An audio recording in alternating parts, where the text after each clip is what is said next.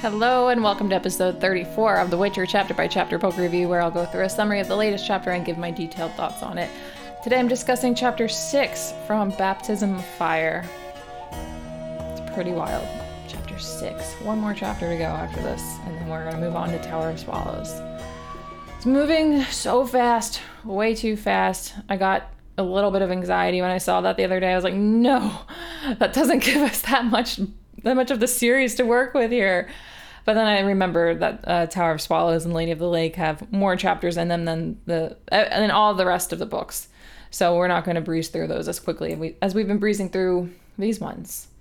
But yeah, it feels like it was just like a week ago that I recorded the first episode for Baptism of Fire, and somehow we're about to wrap it up. I don't get it. I just don't get how time moves so fast.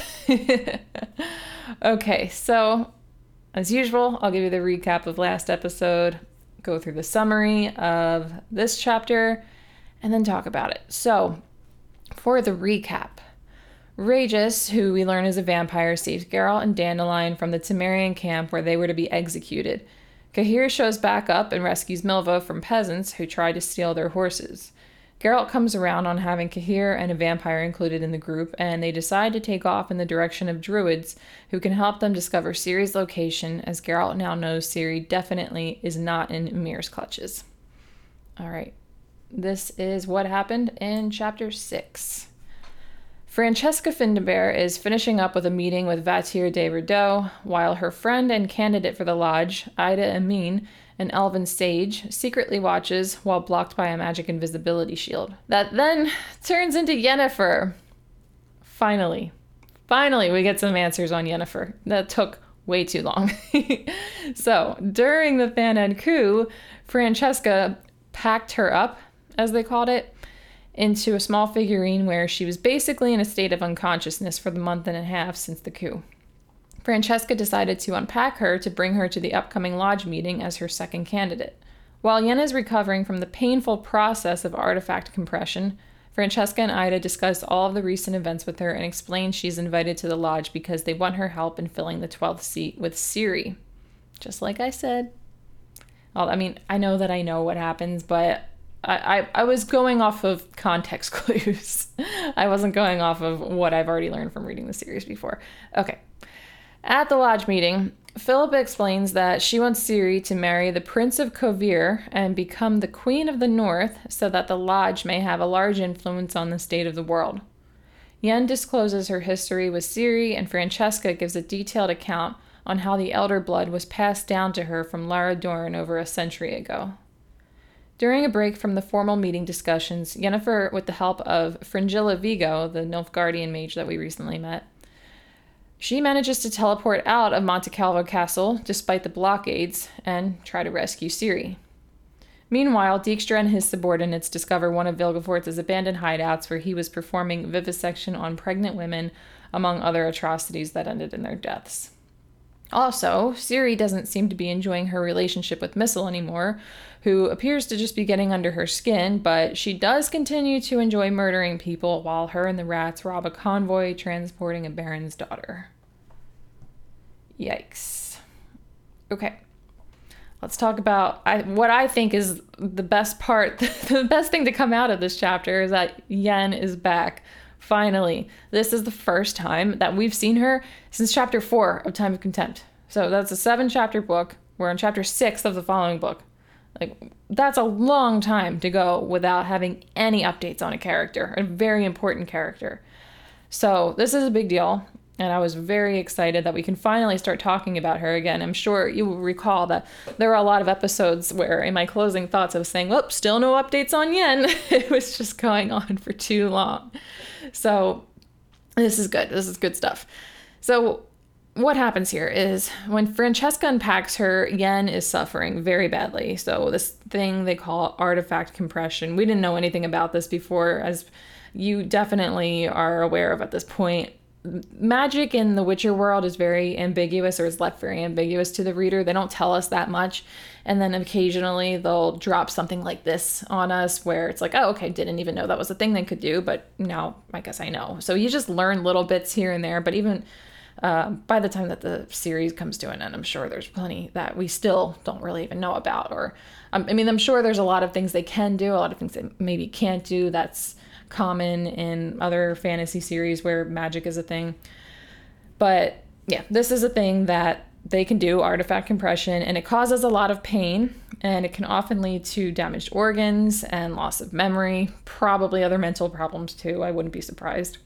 So she did this to save Yen's life because while on Thanedd in Garstang Palace, Rience, if you remember him, it's been kind of a while since he's been important. He was such an important uh, villain that was around so much for a while, and he's not really talked about as as often as he used to be. But he was in there and he was targeting Yennefer, and apparently Vilgefortz was offering to expedite capturing her for Rience to torture and slowly, painfully kill. So honestly, it's a good thing. Like, thankfully, Francesca stepped in because, as we've seen, Vilgefortz, who was offering to help, is an incredibly talented mage. Terrible person, but very talented. He can do more than I think probably any mage can do. Tissaia was very impressive, but she's dead now. So if Francesca hadn't done that, I think Vilgefortz would have been successful in getting Yennefer for Rience, and she probably would have had to be submitted to the torture and slow, cruel death.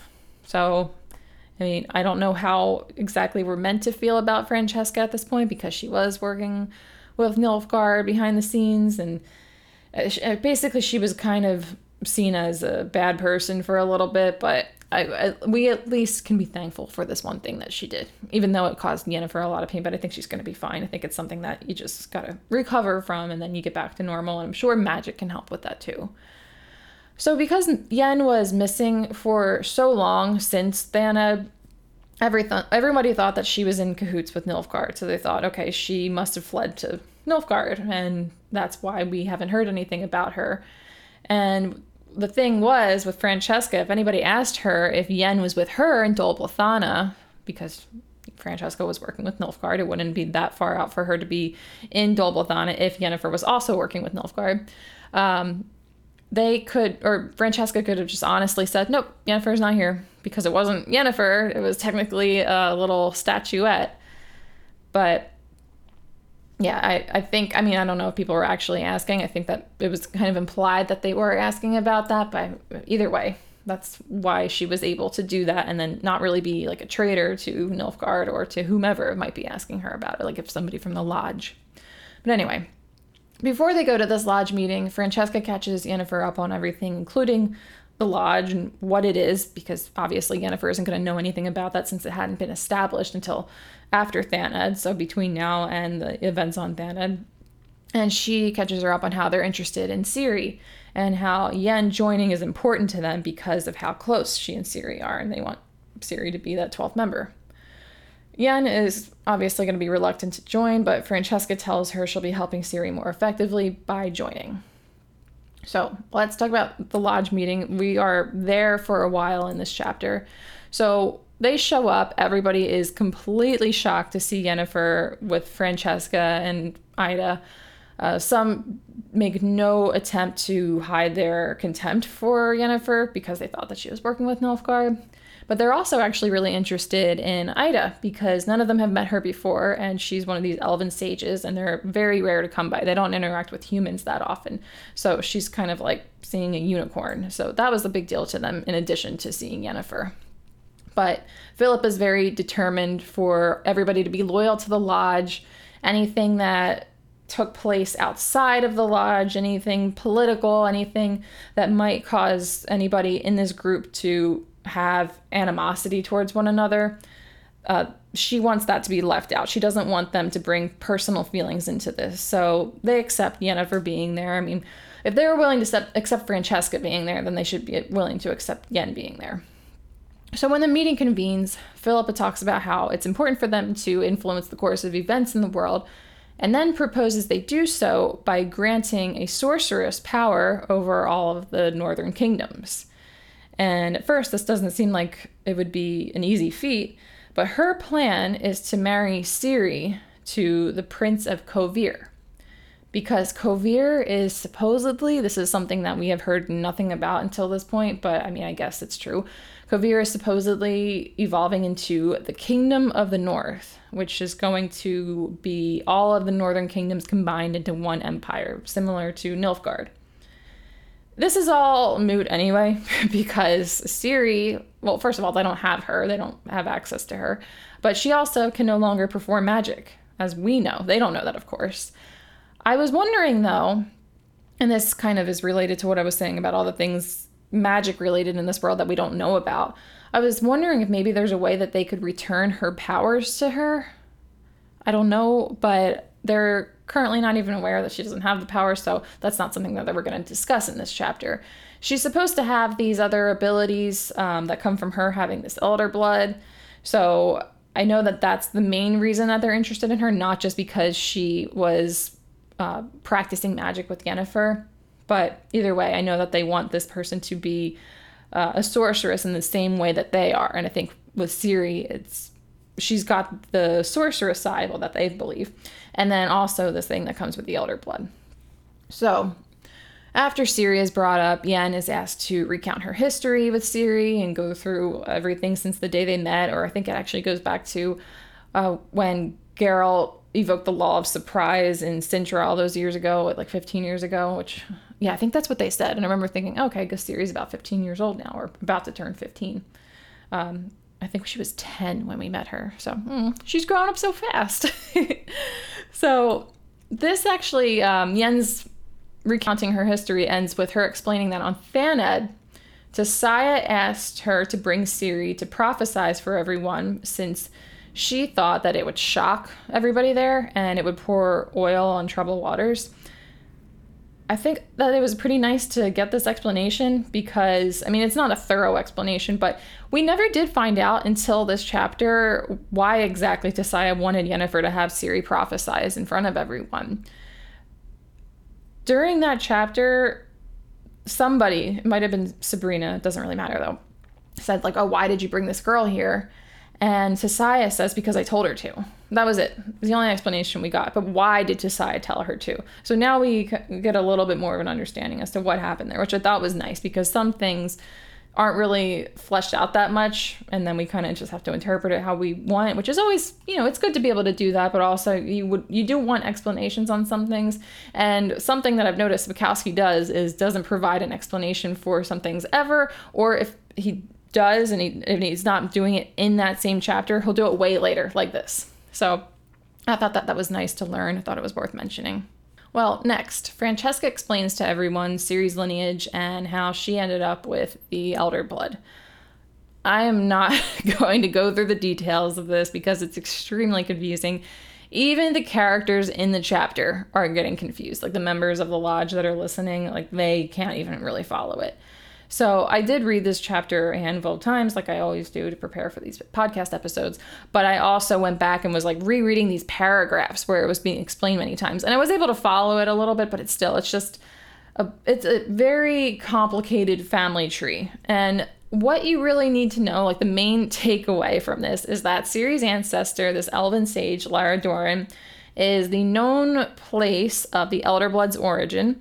And Ciri ended up with it, which means she's supposed to have outstanding abilities and she's destined for remarkable things. And we know that she's got these additional abilities on top of the magic that she was learning with Yennefer because we've seen like little things here and there. Um, when we first met her, when uh, Geralt came across her in Brokilon, like she was able to have a good sense of direction without actually knowing. She just could sense things. And we also saw what her mother, Pavetta, was capable of.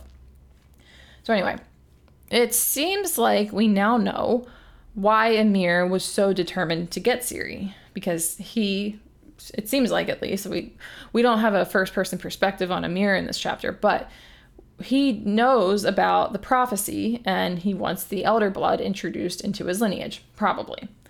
I think it seems pretty feasible since Tawny Owl, Stefan Skellen, was inquiring about the elder blood with Ida, and I think that the kingdoms that would come with marrying Ciri, which is what it always seemed like it was, like she, he would, like he's basically rolling over Cintra right now, but it would be like official. It would be more official if he married Ciri. And I think he gets a few other kingdoms by marrying her. Or, I mean, he's not actually he's not actually betrothed to the real Ciri at the moment, but that's neither here nor there right now. So I think that getting the kingdoms and the lands that would come with marrying her was just a bonus. So I don't think the main reason he wanted Ciri was just for those kingdoms. And it did seem like it seemed as if that was like he was putting in way too much of an effort to find Ciri just to get more um, or to bring more kingdoms under his empire because a lot of the uh, countries that he has annexed since he has taken over Nilfgaard, he waged war on them and then acquired them that way. So it just didn't seem like it made a lot of sense that he was going so far out of his way to marry Ciri just to get additional kingdoms. I think that's just a bonus, and I think that it was the elder blood that he was mainly interested in. But on the note of Emhyr, Assire proves her loyalty to the Lodge by revealing Emhyr has an imposter, um, revealing that this theory that he has is not real. Philippa, who we actually found out in the last chapter was informed of this revelation, confirms it and also proves to Philippa that Assire is going to be loyal to the lodge because she knew that Assire knew. And that way, or Assire revealing this is her basically saying, like, yeah, I'm going to be loyal to the lodge. Philippa sees that and is appreciative of it.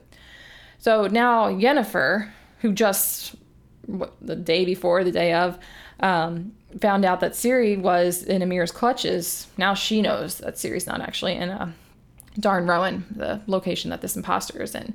So she gets this information about Ciri being in Nilfgaard, and then she quickly finds out, nope, she's not. Uh, she's not actually there. Like we don't know where she is, but she's not there. I think Yennefer probably thinks that Vilgefortz has her, especially since nobody's heard anything about him since Thanedd. So that's kind of not good, since she's probably gonna hunt down Vilgefortz, and she may very well may have the means to do that. I don't think it would be easy, but I think she would probably be able to do that. And I mean, she's not going to be going in the right direction if she's looking for Vilgefortz, because as we know, Ciri is not with him. Thank God. And we'll talk about that in a little bit. So they briefly discuss the possibility of Ciri escaping Thanedd through the portal in Tor Lara, which another thing we know they don't know is what happened, but they dismiss this because it should not have been possible.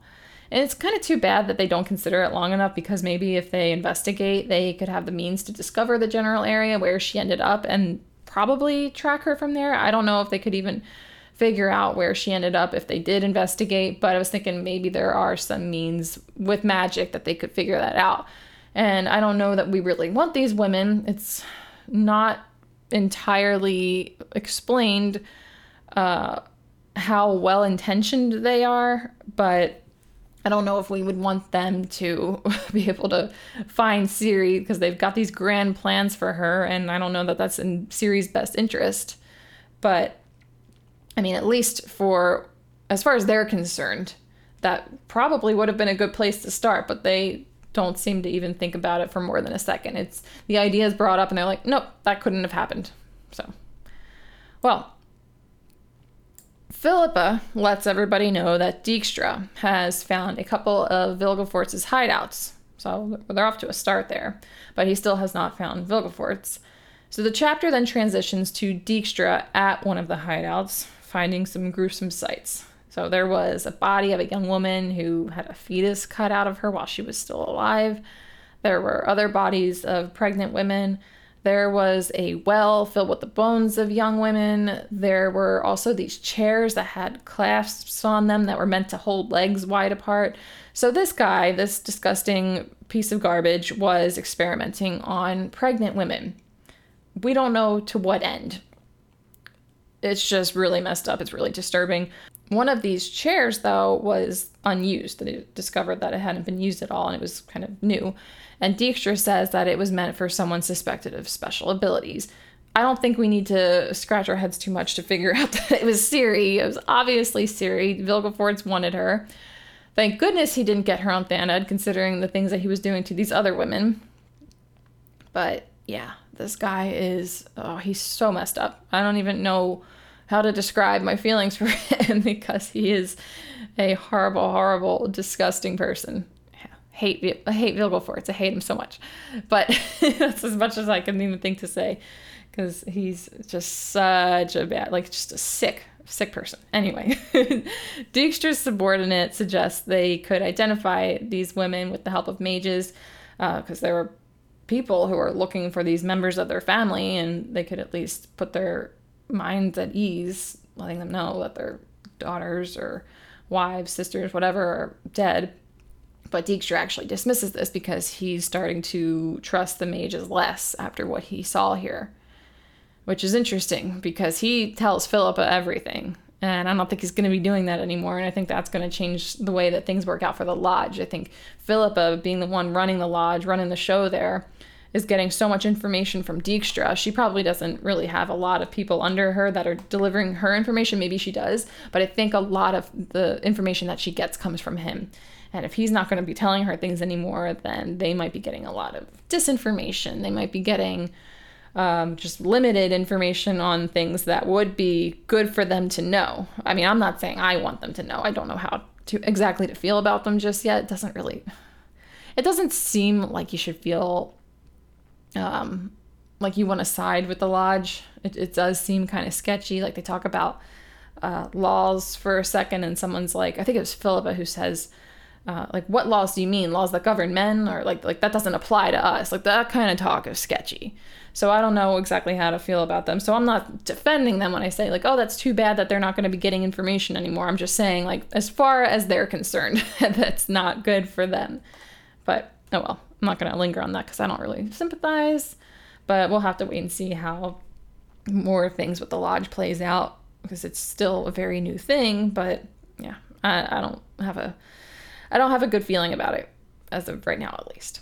So anyway, uh, Tawny Owl. I want to talk about what goes on with him in this chapter because there is some important stuff there. At first, Ida talks about how Tawny Owl actually visited her and the elves of the Blue Mountains to ask about the Elder Blood as related to Ithlinne's prophecy, as well as Tor Lara and the portal that used to be connected to Tor Zireael. So that's another reason why we can think that Emhyr is interested in the Elder Blood when somebody that works directly under him is asking about that stuff. Um, also, he later meets with this bounty hunter called Leo Bonhart, requesting his services to kill Ciri. And we do know, he says Falka, but he, we do know that um, back in chapter 7 of Time of Contempt, that Tawny Owl discovered Ciri was with the rats. So he knows who he's going after here. I think it's a little bit strange that he wants her killed. I don't think that's what Emhyr wants. I don't think that's what Emhyr would have ordered him to do, was to have her killed he might have his own agenda. I'm not sure. But yeah, he hires this guy, Leo Bonhart, and he agrees to try and kill Ciri or Falka as he knows her. And he confirms he confirms he can take her head to collect the bounty on her in addition to the rest of the rats. So he knows where the rats are, he knows where they're heading. So that's just not good. And it's also not good that um, Tawny Owl said that Leo Bonhart is known for his reliability. He calls him a craftsman and a genuine professional. Plus, this guy just sounded really confident that he could get this done within 20 days. It just sounds like there is a good possibility he might be able to go after the rats, find them, and kill them. And I don't really care that much about the rest of the rats, but I care about Ciri. so that's not good. Um, there's seven of them though. Hopefully they can all take him down if he does manage to catch up with them. We'll see. But the, just the confidence in the way that he spoke, uh, the reputation that he has that somebody like Tawny Owl is aware of, it doesn't sound good. But anyway, speaking of Ciri, uh, she doesn't seem to be into Mistle that much anymore. So she's been in this relationship with this young woman. We haven't seen too much about how the relationship has been going, but it doesn't seem like it's going well anymore. Uh, there's this point where Mistle is playfully tickling Ciri with a blade of grass, and Ciri snaps at her. And Mistle even asks her why she doesn't just leave if she's so unhappy with her. And she says it's because she doesn't want to be alone. And I get that because if Ciri were to leave Mistle, leave the rats, who would she go to? She doesn't know where Geralt and Yennefer are. She doesn't really have anybody else. And she's so far away from the lands that she's familiar with. I don't think she would know how to get back. I mean, maybe she could, but I don't think it would be easy. It would probably take a long time, too. But anyway, Mistle mentioned Ciri hasn't told her anything about her past. And I thought that that was pretty interesting considering that she's been with the rats this whole time. And now we know that she hasn't disclosed anything personal about herself. Uh, I'm wondering if it's because she doesn't want them to know about her royal background or if because she's trying to forget about her past life from before she met them. I think it could be that because there's this point in the chapter where she sees a unicorn coat of arms when they're robbing the carriage, and she thinks about how she saw a unicorn like that once, but the memory doesn't really come across to her clearly, even though that wasn't that long ago. Like it was sometime within the past month and a half. I mean, if as long as this is taking place simultaneously with like Yennefer in the lodge, but I mean, I guess we don't know for sure that it is, but I believe it's supposed to be all happening at the same time.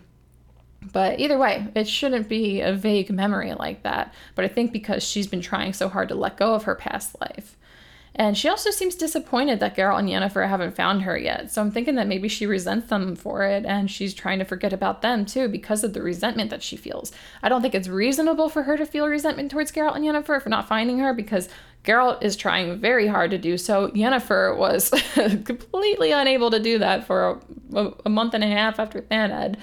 So Ciri, she's young though. Like she's what I just said she was um at least 15 or almost 15 so that's a young age. I can see that you, you're going to be filled with this like self pity, like thinking that these people that were supposed to love you and care about you don't love you and care about you anymore. It's not true, but she doesn't see that. I don't think that she's going to look at it from the perspective of somebody who is, you know, older and wiser and understands that things are more complicated in life, you know, more experienced.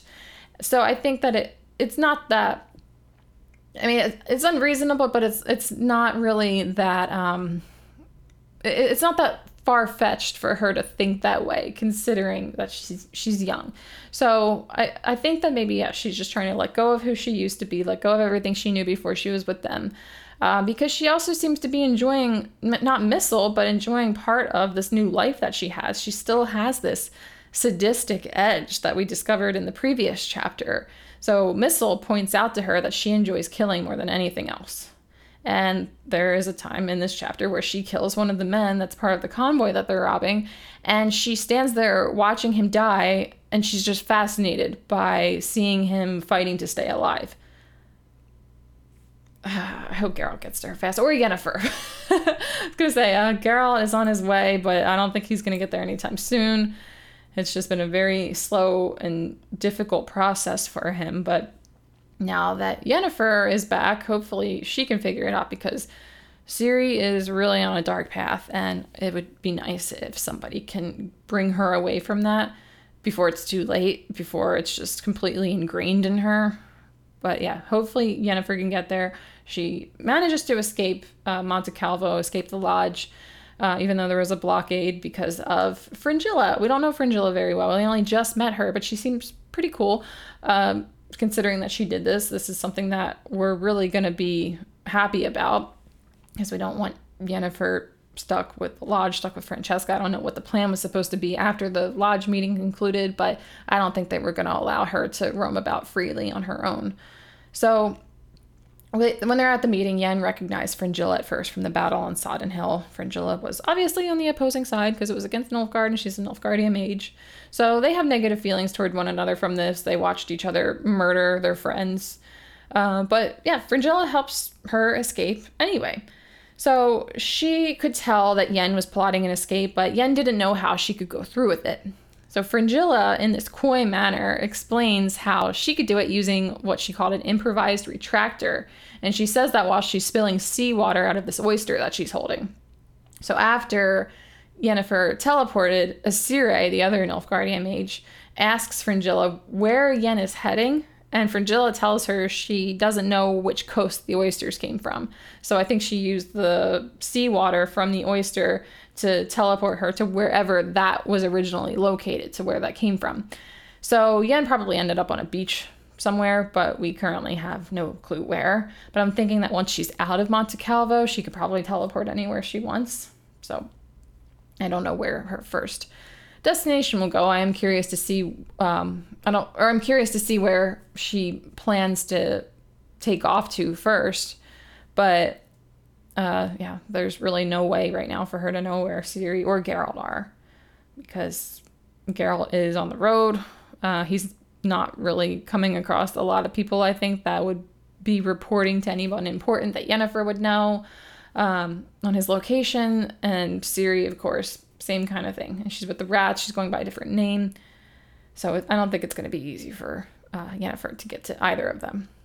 And I could see her maybe trying to find Geralt, uh, like maybe look for Ciri or try to do what she can to figure that out, and maybe also look for Geralt because Geralt will probably be looking for um, Ciri. But although I am remembering now that she probably thinks Geralt's in Brokilon Forest. And Triss was able to teleport into Brokilon. I don't know if Yennefer can do that too. I would assume so. But maybe she can go to Brokilon and find out that Geralt's not there anymore and he took off to find Ciri. I don't know how she could track him from there, but yeah, she's a mage. She might have the means to do that. She might not. We don't know. so, in my closing thoughts here, uh, got a couple of things. This is the first chapter in a while that we didn't get any updates on Geralt. I didn't really have a problem with that though, because it's been every chapter, the first five chapters of this book, we've been following him around, and I love Geralt. I love the company that he's got, but I I mean, it was just nice to mix things up a little bit, and it was also huge to finally get this update on Yennefer. And also, uh, last thing that I have written down here is now we have to worry about Ciri with this Leo Bonhart guy. It just never ends, does it? There's always something that we need to worry about with her. There's always some danger right around the corner. There's always something that is trying to harm her or something that is making it so that her life is not going to be easy. And now we got a new thing. so uh, we'll have to find out in either the next chapter or the next book uh, what goes on with that. Hopefully, they kick his ass. I don't know. Yeah, he sounds scary. All right, that's all I have for you. So, just to let you know, in case you didn't, these episodes are available on YouTube, Spotify, and Apple Podcasts. Thank you so much for joining, and I will catch you all in the next episode.